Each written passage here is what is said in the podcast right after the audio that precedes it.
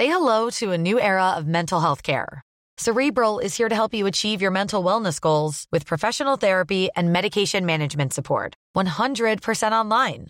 You'll experience the all new Cerebral Way, an innovative approach to mental wellness designed around you.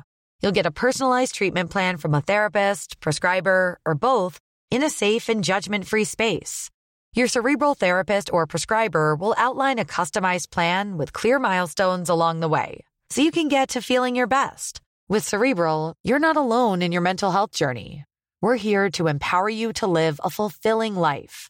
So take that first step towards a brighter future and sign up today at cerebral.com slash podcast and use code ACasts to get 15% off your first month. Offer only valid on monthly plans. Other exclusions may apply. Offer ends July 31st, 2024. See site for details.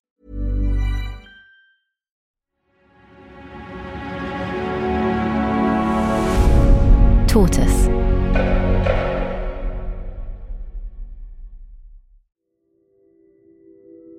Twenty seventeen had been a great year for Jeremy Corbyn. So far, 2018, with his mishandling of the Skripal poisonings and the charges of anti Semitism, had been a terrible one. Corbyn and his allies were desperate to change the agenda, except not to what was the biggest item of all. James Meadway was principal aide to John McDonnell, Shadow Chancellor. That wasn't just a Jeremy Corbyn issue. I think that's a, a great sway of the Labour Party in all parts of it had a view that if we could just sort of park this issue somewhere and get back to talking about what we want to talk about, like, you know, the state of public services, the NHS, this sort of thing, that would all work out much better. The difficulty was, of course, you try and park the issue and the bloody thing keeps coming back because Brexit is huge and it, it touches on every single other thing you want to do all the time. And because the vote was so close, you know, it was going to automatically turn into this never ending sort of backwards and forwards. And sideways. I'm David Aaronovitch. From Tortoise, this is Eight Years Hard Labour, Episode 5 The Revolution Defeated.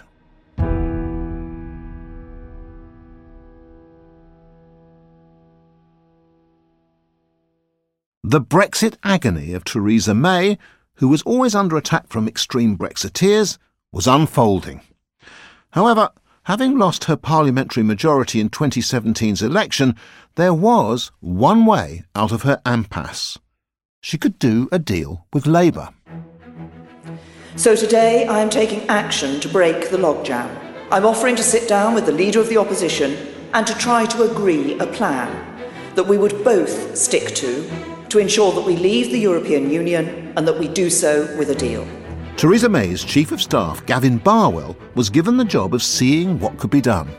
The Labour team would come over, and yeah, it, they were, they were gen- rarely late at night, so they were normally during the day, but there were definitely meetings where there were lunch breaks and sandwiches provided and all, all of that. The Corbyn position was simple in a way. He just wanted it over. I'm not being sort of rude or critical by saying this, but I don't think he was completely across all the minutiae of the detail of of where the deal was and, and where the kind of where the difficulties with the EU were. But the impression you got is that he wanted to try and find a way of reaching an agreement with the government because actually he didn't want to focus the next election on Brexit. He wanted it to be about his domestic agenda. So he kind of wanted this out of the way. And you sort of got the impression that maybe he wasn't totally unsympathetic to Brexit as a cause. But he was also nervous about where the broad mass of the Parliamentary Labour Party was and whether he could land that kind of position.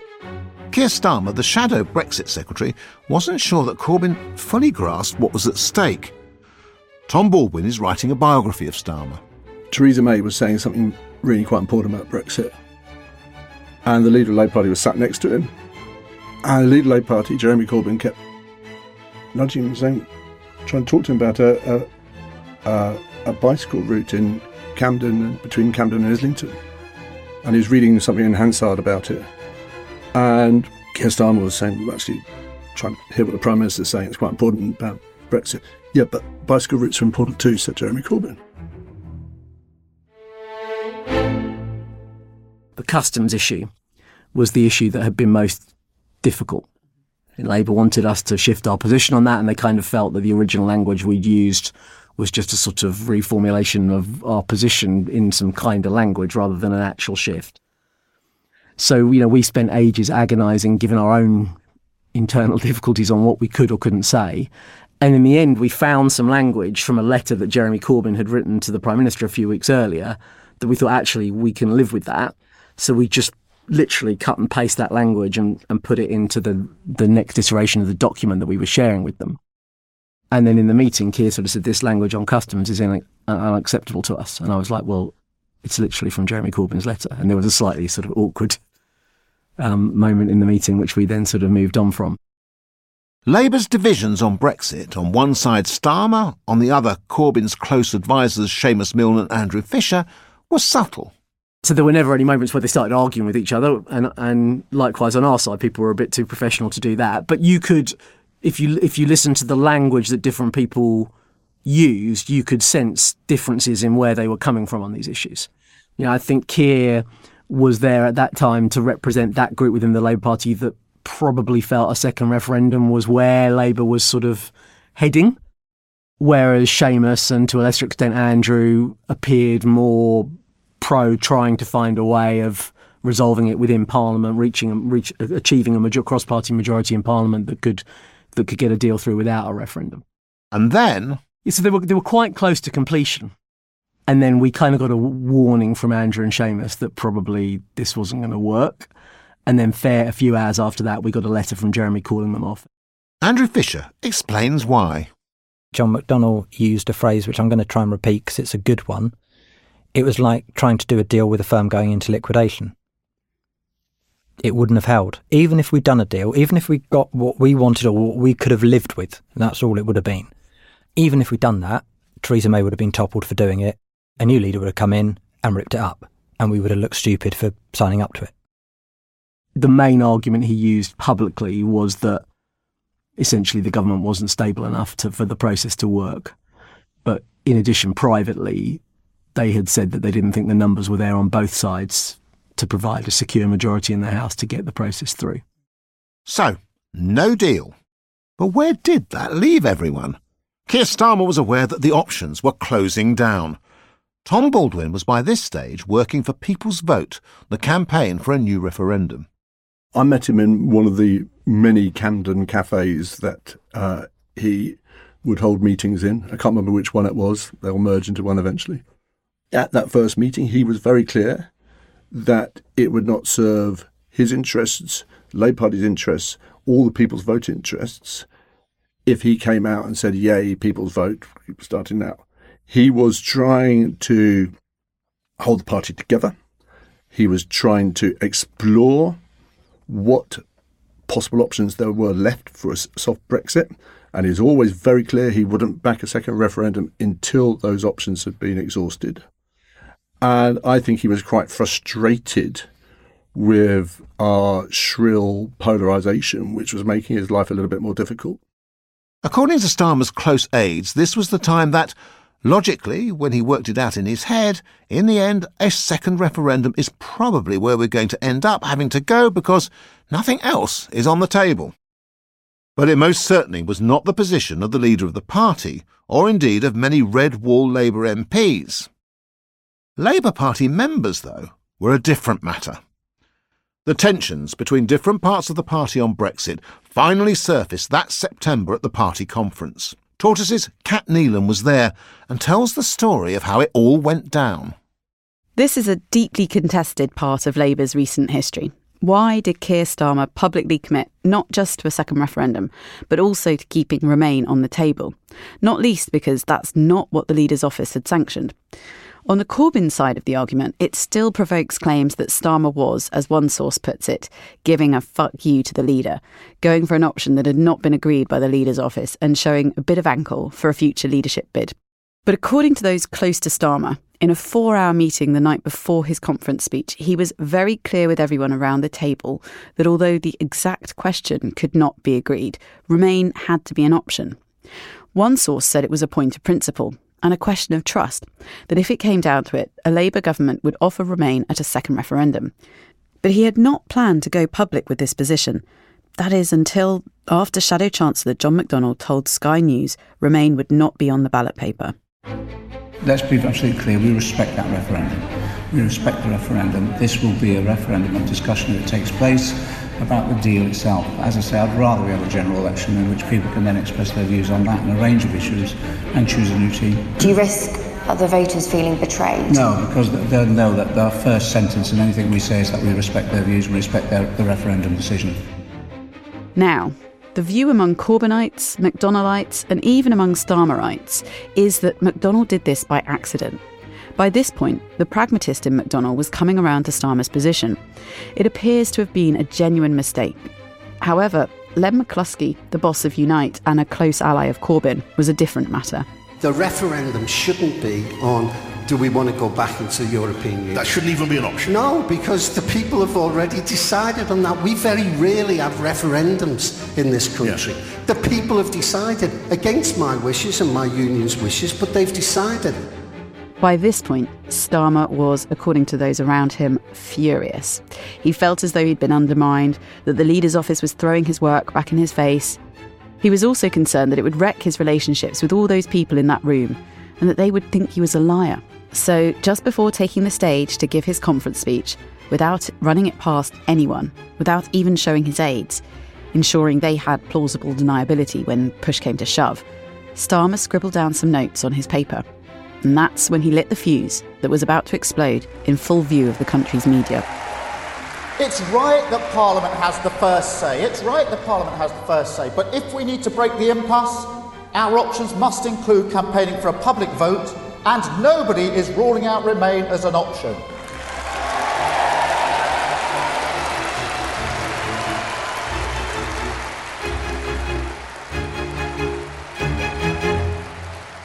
It wasn't just the media watching.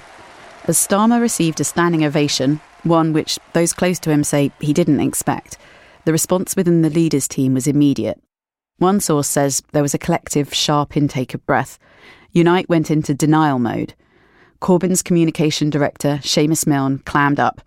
In contrast, Corbyn's chief of staff, Karie Murphy, and her deputy, Amy Jackson, went into full thick of it mode, shouting at aides, What the fuck have you done? It wasn't just Starmer's team who got the brunt of the anger. Sources say people were shouting at John McDonnell and even die-hard Corbyn loyalist Diane Abbott. Anyone who had expressed support for a second referendum, regardless of where they were in the party. And the tension continued long after conference delegates had left Liverpool. To the outside world, it appeared to be another chapter in the chaos and confusion that dominated Labour. To those on the inside, it was a tipping point in the relationship between Starmer and Corbyn. The staunchly pro EU backbench MP Ben Bradshaw was pleasantly surprised. I wasn't expecting him to stand up and commit to a second referendum or an affirmative vote or whatever you want to call it. And it was an electric moment in the conference because it's it's I mean, I don't know what percentage of the membership were in that place, but it must have been 80, 85, 90% who, who had already thought Brexit was a disaster or would be a disaster. If some Corbynites were furious, others were more accepting. James Meadway from John McDonnell's office again. It's just basic thing that you're going to end up with a somewhat remaining position. That you couldn't run the party in 2019 and say, do you know what, we're just going to do hard Brexit as well. It's not, it's, the thing would blow up. So when Keir Starmer popped up, I think it must have been that conference to say, you know, we could support a second referendum. Now, on one level, this is Keir Starmer making, you know, I think it's at this point that it's a bid for leadership. It's a bid to do something different to the existing leadership. So yes, but he's also tapping into a, a widespread sentiment amongst Labour membership and Labour supporters. You know, so you don't, there isn't like Keir Starmer evilly plotting away. He's just doing what politicians do. And he's tapping into what members want to hear. After Corbyn, John McDonnell was one of the most popular leading figures in the party. But as of that standing ovation, he was joined by the shadow Brexit secretary. Starmer was now a force to be reckoned with. But that was a drama yet to come. In the here and now, it was all Brexit. Theresa May presented her draft withdrawal agreement. I know that there will be difficult days ahead but the choice was this deal, which enables us to take back control and to build a brighter future for our country, or going back to square one. Presented it and had it thrown back in her face. The ayes to the right, 202. The noes to the left, 432. It was the heaviest parliamentary defeat for a British Prime Minister in the modern era.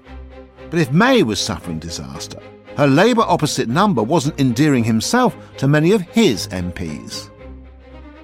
The leaderships of both Labour and the Conservative parties were unpopular and troubled. For non Corbynites in Labour, as for pro Europeans in the Conservative Party, a choice seemed to open up stay and fight and probably lose, or maybe start all over again with a new party. Twist or bust. Since 2010, Gavin Shuker had been the Labour MP for Luton South. Corbyn's semi success in 2017 was, to Shuker, the decisive moment. My journey was really waking up on the morning of 2017's general election and realising how close we'd come. And I can remember very clearly understanding for the first time that there would be no way that I could stand again to elect Jeremy Corbyn to be Prime Minister. So very early on, in after the 2017 general election, I started to think about well, who are some of the fellow travellers that have the same ethical dilemma that I do, um, and actually drew up a list of about 80 to 100 Labour MPs who I felt um, were probably in the same space, and just started arranging to have coffee with them. And I worked them very systematically, and I would just say things like, "Look, for me, there's no way I'm going to get to the end of this parliament as a Labour MP because I can't stand at the next um, election as a Labour candidate. But what are you going to do about that? And I had a mix of responses, some of which said, I'm grappling with the same things. Some said, well, actually, my plan is to quietly slip away into the distance. Others would say things like, but I've only got two years left to pay my mortgage. But there were a core group of people that I think really were genuinely grappling with that. And that's where the kind of 18 to 20 rolling cast of what's been termed the, the Fair Oak group came from. Shuker and his small group of fellow travellers found a farm in Kent, well away from the pressure and media attention of Westminster, where they could meet and plan a future. They went there three times in early 2018. And of course, the fun of trying to break 18 to 20 Labour MPs out of London all on the same train without getting spotted by Sam Coates or someone uh, caused a, a, huge logistical nightmare. Um, but actually, to the best of my knowledge, no one was ever spotted on the uh, the train down to Fair Oak Farm, which is probably pretty crushing for those people involved because we all like to think we're very recognisable. but it turns out most people really don't care. Fair Oak Farm, uh, imagine a small little wedding venue, uh, lots of kind of chintzy stuff around. That group was a real mix. Because uh, bear in mind, people were going through like the stages of like grief, frankly, for a party that they knew. Um, some people were very angry, uh, so they tended to vent. There was some reporting at the time that this was a group of people plotting to oust Jeremy Corbyn. I would say the opposite. I think this is a group of people who were clear that there was no ousting of Jeremy Corbyn and were trying to understand for themselves and for the country actually what that meant. But by the end of that time, we felt that it would be right to charge a smaller group of people to look at what leaving the party and what could come next could look like. Bear in mind the history of the Labour Party between 2015 and today cannot be told without the existence of WhatsApp. There were endless WhatsApp groups. There were uh, groups of moderates that were loyal to the party, groups of moderates that wanted to break away. In February of 2019, seven Labour MPs, including Shuker, resigned from the Labour Party, sitting initially as the independent group. They were soon joined by three defecting Conservatives and became Change UK. I don't think any of us that chose to break away did it with a huge amount of confidence that this could lead to a broader realignment, but we felt it was our responsibility to try. And so when we left the party, actually, I would say it was quite an ex- quite an electric moment um, in British politics. I only had one test, which is can we get to the end of the week without being a punchline? And people forget, but the independent group, the the group that um, of independents that that sat, um, really did achieve that. I cannot remain in a party that I have today come to the sickening conclusion is institutionally anti Semitic. Uh, this has not been an easy decision for any of us. We've all been Labour members of Parliament for very many years, but it has now been hijacked by the machine politics of the hard left. It was a decent start for a new grouping, and there was talk of a game changing further 60 Labour MPs who were considering joining it. But at that moment, the party's non Corbynite deputy leader, Tom Watson, became active in persuading people to stay on and, with him, fight to retrieve the party. The key and pivotal moment, therefore, was the move, I think, of Tom Watson to form a group of Labour moderates to stay in to try and prevent others from leaving. I got the impression that Tom was assembling this this group of people to try to keep people in the party. I mean, whether you know, in the long term, if if Corbyn had by some miracle won that subsequent election, which would have meant the Labour Party was lost forever, then perhaps that grouping would have been the grouping that would form a new party. But my interpretation of, the, uh, of it at the time was Tom was not agitating for people to leave, but actually he was trying to help us move collectively together in whatever we did, uh, which was a slightly different thing. But what about the man, the non Corbynite, who'd got the biggest ovation at the 2018 Labour conference? There's no suggestion that he ever contemplated leaving the party. His vote was to twist. I mean, the truth is, Keir Starmer was a new intake MP. I didn't have much of a relationship um, with him, and he wasn't on my list of coffees to be had.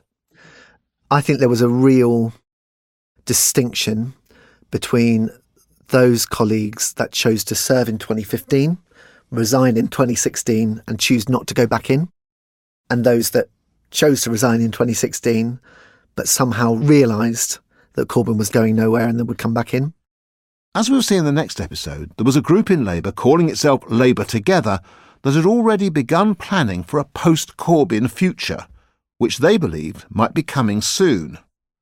The catalyst was nothing that was happening in Labour, it was the slow disaster that was befalling the Conservative Prime Minister, Theresa May.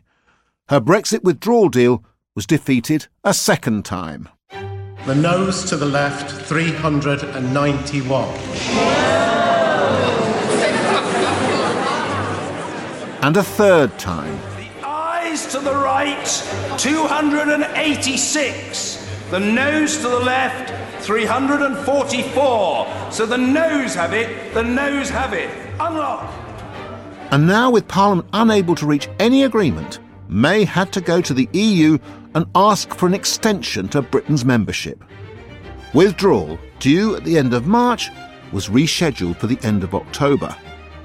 And one consequence of that was that now the UK was legally bound to hold elections to a European Parliament that it would shortly leave. An election, coming just three months after it was set up, was a catastrophe for the new Change UK party, which won no seats, and a triumph for the new Brexit party of Nigel Farage. This is a vote that says put no deal Brexit back on the table, make it part of our negotiations, because without that, you've got no chance of getting a sensible free trade deal. And I want us, as the Brexit Party, to be engaged in that. But it's also a vote that says the 31st of October is the next really big day in this process. If we don't. And it was curtains for Theresa May. I will shortly leave the job that it has been the honour of my life to hold. I do so with no ill will but with enormous and enduring gratitude to have had the opportunity to serve the country I love. Destiny at last had called out to a man who had always known that one day it would. Good afternoon. I have just been to see Her Majesty the Queen, who has invited me to form a government, and I have accepted. I pay tribute to the fortitude and patience of my predecessor and her deep sense of public service. Johnson inherited a mess and a minority government.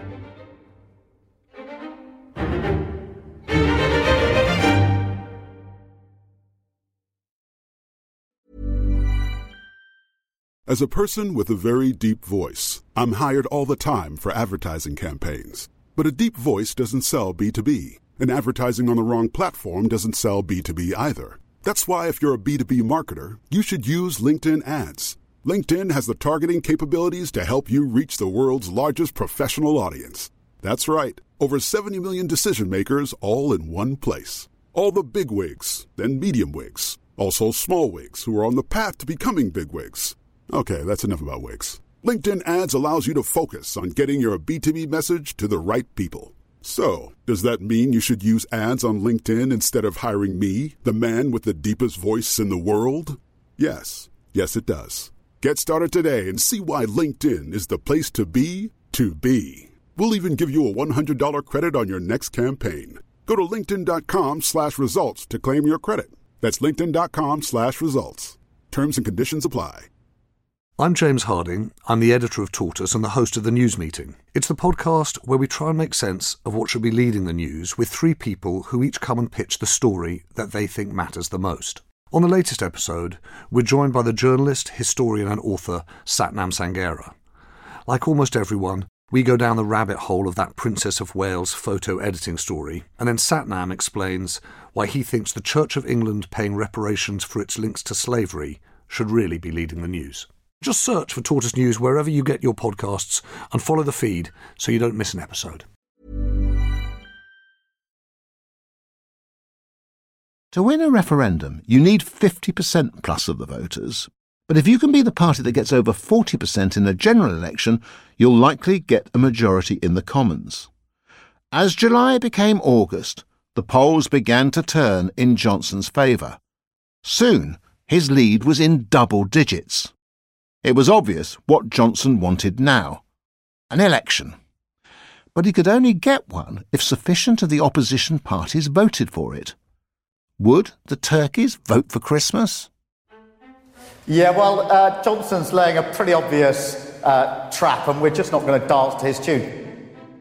It was a trap, however, that due to the arithmetic, it didn't need that many to fall into. In late October, Jo Swinson, the leader of the Liberal Democrats, obliged. Johnson got his vote. I've uh, just been to see Her Majesty the Queen earlier on, and she agreed to dissolve Parliament for an election. And I want you to know, of course, that I don't want an early election. No one much wants to have an election in December, but uh, we've got to the stage where we have no choice. We are ready for an election. We're going to go out there with a very strong message of how we transform our society to end inequality and injustice and deal with the devastating poverty that so many people face. We always said we wanted an election. We do want an election. For the Corbyn camp, there was always the hope that election 2019 could be election 2017 all over again, as long as the main issue wasn't Brexit. The motto was don't mention the war. The problem was that Boris Johnson mentioned nothing but. Andrew Fisher, Corbyn's policy chief.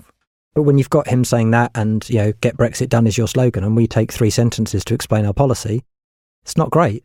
And then when you get off of that, you get to talk about anti Semitism and defend yourself that you're not actually a racist. I mean, it's not exactly the most inspiring slogan. Plus, all the dysfunction within our office, which meant we didn't run as good a campaign as before. Since this for Labour was the non Brexit campaign, Keir Starmer was effectively sidelined. His leader couldn't be. Here's Liam Byrne, a non Corbynite Labour MP. After Skripal, British people had come to a view about Jeremy. But also, you know, remember, we had this kind of logjam in Parliament. Parliament could not decide how to get Brexit done. And the country could not take any other decisions until that basic question had been answered. So, in a way, the election was doubly unusual because there was one big question on the ballot paper, which is how are we going to get Brexit done? Uh, and, you know, second, there was one settled view about the leader of the Labour Party. So, you know, we were on a hiding to nothing. Carolyn Harris, a Labour MP and a close ally of Keir Starmer's, was on the doorsteps in Swansea. You, you only had to go campaigning or to make phone calls to, to, to potential voters or to visit, in my case, to visit all people's complexes to be told quite happily that they were voting for Boris Johnson. people who, who all voted Labour. I mean, uh, some people would say that Brexit was the biggest problem in the 2019. I didn't find that. People were more concerned about voting and having Jeremy Corbyn in number 10. So there, there will not be a Labour MP who stood in 2019 who would, who, if they were being honest, would not have thought that Jeremy Corbyn was having an impact on their vote because I certainly felt it. Corbyn's closest advisers noted a change in him. And I think he had withdrawn a bit. I think he had become more prickly in interviews. I think he'd become more withdrawn. I think it had, I think it affected him. I think he felt a bit battered, to be honest. I mean, he hasn't said this to me. This is my interpretation, and I, you know, I I think his resilience is incredible to have survived as long as he did and survived some of the things he did survive um, unjustly in a lot of cases as well. I might add, but yeah, I think by 2019 he wasn't the same upbeat Jeremy that you saw in 2017, and that was reflected in that election campaign. I've got to go and catch a train. I'm heading south. But I'll be back with a Labour government. And I just let you know this I've not come here to deliver milk or to hide in a fridge. I've come here with a message of hope. A message of hope for this country, of what this manifesto, what our party represents. Does hindsight suggest a lack of strength in that prediction? Because, as ever, crowds were one thing and voters were another. And the image they had of Corbyn was not of a kindly radical uncle. Sam Tarry. By that point, having been so vilified that unless you loved him, he was totally marmite. There was no middle ground. There's no, oh, I'm going to give him the benefit of the doubt. You know, I remember going campaigning in Thurrock, for example, which, you know, as you'll know, is, you know, sort of, you know, kind of a red wall kind of area to some extent. You know, it's hugely pro Brexit, right? All sorts of, you know, political battles against the BNP and so forth over the last couple of decades there, and UKIP and all sorts. And people literally repeating to me on the doorstep um, stuff which were wasn't. I guess they were like Tory attack lines, but it's very powerful you know, people on the door in Thurrock just saying, you know, they literally thought this guy was a terrorist sympathiser. They literally thought, you know, he was going to be a threat to their own security. Just stuff which is just, you know, it's just was mad in my view. Um, which is just, but they, they genuinely believed it. You know, they genuinely believed it. The organisation of the campaign couldn't be faulted, according to Momentum Chair Jon Lansman. We got enormous number of activists out to far flung. You know, we had dozens of, you know, I mean, altogether hundreds or you know, hundreds of people living in far flung marginals, you know, which, you know, and being, and we, you know, supported them and got people to put them up and to provide transport for people who could visit there at weekends. And that kind of operation was phenomenal. Um, but I was absolutely sufficiently realistic to realise that we were going to lose. And not only that that would mean that Jeremy would go, but that we didn't have a candidate. Our exit poll is suggesting that there will be a Conservative majority when all the votes are counted after this election of December 2019.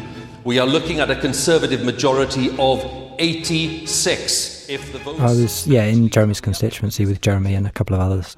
And yeah, it was I mean, it felt like none of us spoke for five minutes. It was probably about 30 seconds because none of us are good at shutting up anyway. But it felt like an age. And it was just that shock of, oh my God. Because the opinion, the exit poll was even worse than the actual result. It was, 191 or something, wasn't it? I think. Um, yeah, I mean, that was chilling. It was just like, oh, yeah, oh dear. But worse language. Yeah, it was grim. It was a defeat no party leader could survive. I want to also make it clear that I will not lead the party in any future general election campaign. I will discuss with our party to ensure there is a process now of reflection on this result and on the policies that the party will take going forward. Corbyn was going. A dream was dying. And uh, yeah, I spent most of my time just putting my arm around people who were, you know, really upset because a lot of people had thrown their lives into this for years. And, you know, had thought after 2017, oh, wait a minute, the next step is government. You know, we're on the way. this is an upward trend, and obviously a lot had happened since then. But you know, even some are against all the odds. Thought you know, last time we were surprised by the exit poll, and last time we were surprised by the end result. You know, even though we knew it was going better by that point. A week after the election, unnoticed, all its MPs having lost their seats, what was left of Change UK was formally disbanded. Also, almost unnoticed, the first cases of humans suffering the effects of a new virus were being recorded in the Chinese city of Wuhan. In the defeated Labour Party, the leader was due to depart once a successor had been elected. Jeremy Corbyn's supporters still ran the party. The left wing campaigning group Momentum seemed to be the best organised faction in Labour. Many moderates had left. On the outside, it looked as though a Corbyn approved successor from the left was very likely to win. But who would that be? And who would also stand? Andrew, it needs someone who can unite our party and bring it together. It needs someone who can effectively take on Boris Johnson at the dispatch box. And it needs someone unrelentingly focused on winning that general election. And there are different ways to inspire people. You can inspire people by building a team of people who want to come with you on a journey and change their party and their country. And I'm trying to answer the question. So, the first thing is that we need to understand why we lost the election. And I've tried to start answering that question. So, the first element is Brexit. The second element is the manifesto and the way that it was presented. The third element is the fact that there were policies within the manifesto that shouldn't have been in it, that should have been part of a longer term programme. And then there were the wider issues within the party. There was the fact that we had. Coming up in the final episode of Eight Years Hard Labour, do you really want to go out on a night like this? Eight Years Hard Labour was written and reported by me, David Aaronovitch. Additional reporting was by Cat Neilan. It was produced by Valerio Esposito, sound design and original music by Tom Kinsella, artwork by John Hill, the editor was Jasper Corbett.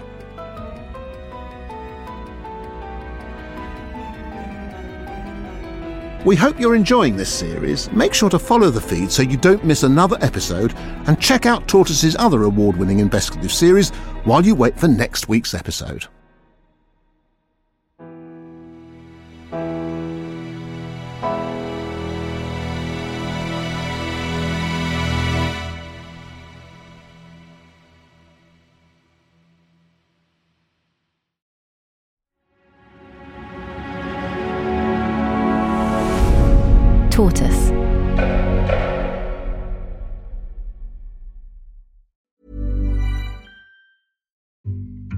Comes to mind when you think of Amber Heard? A liar? A survivor? A narcissist? The trial of Depp v. Heard was a global phenomenon, but I want to know was it a fair fight?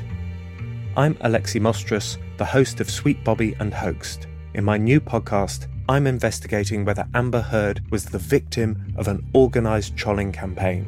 Just search for Who Trolled Amber wherever you get your podcasts.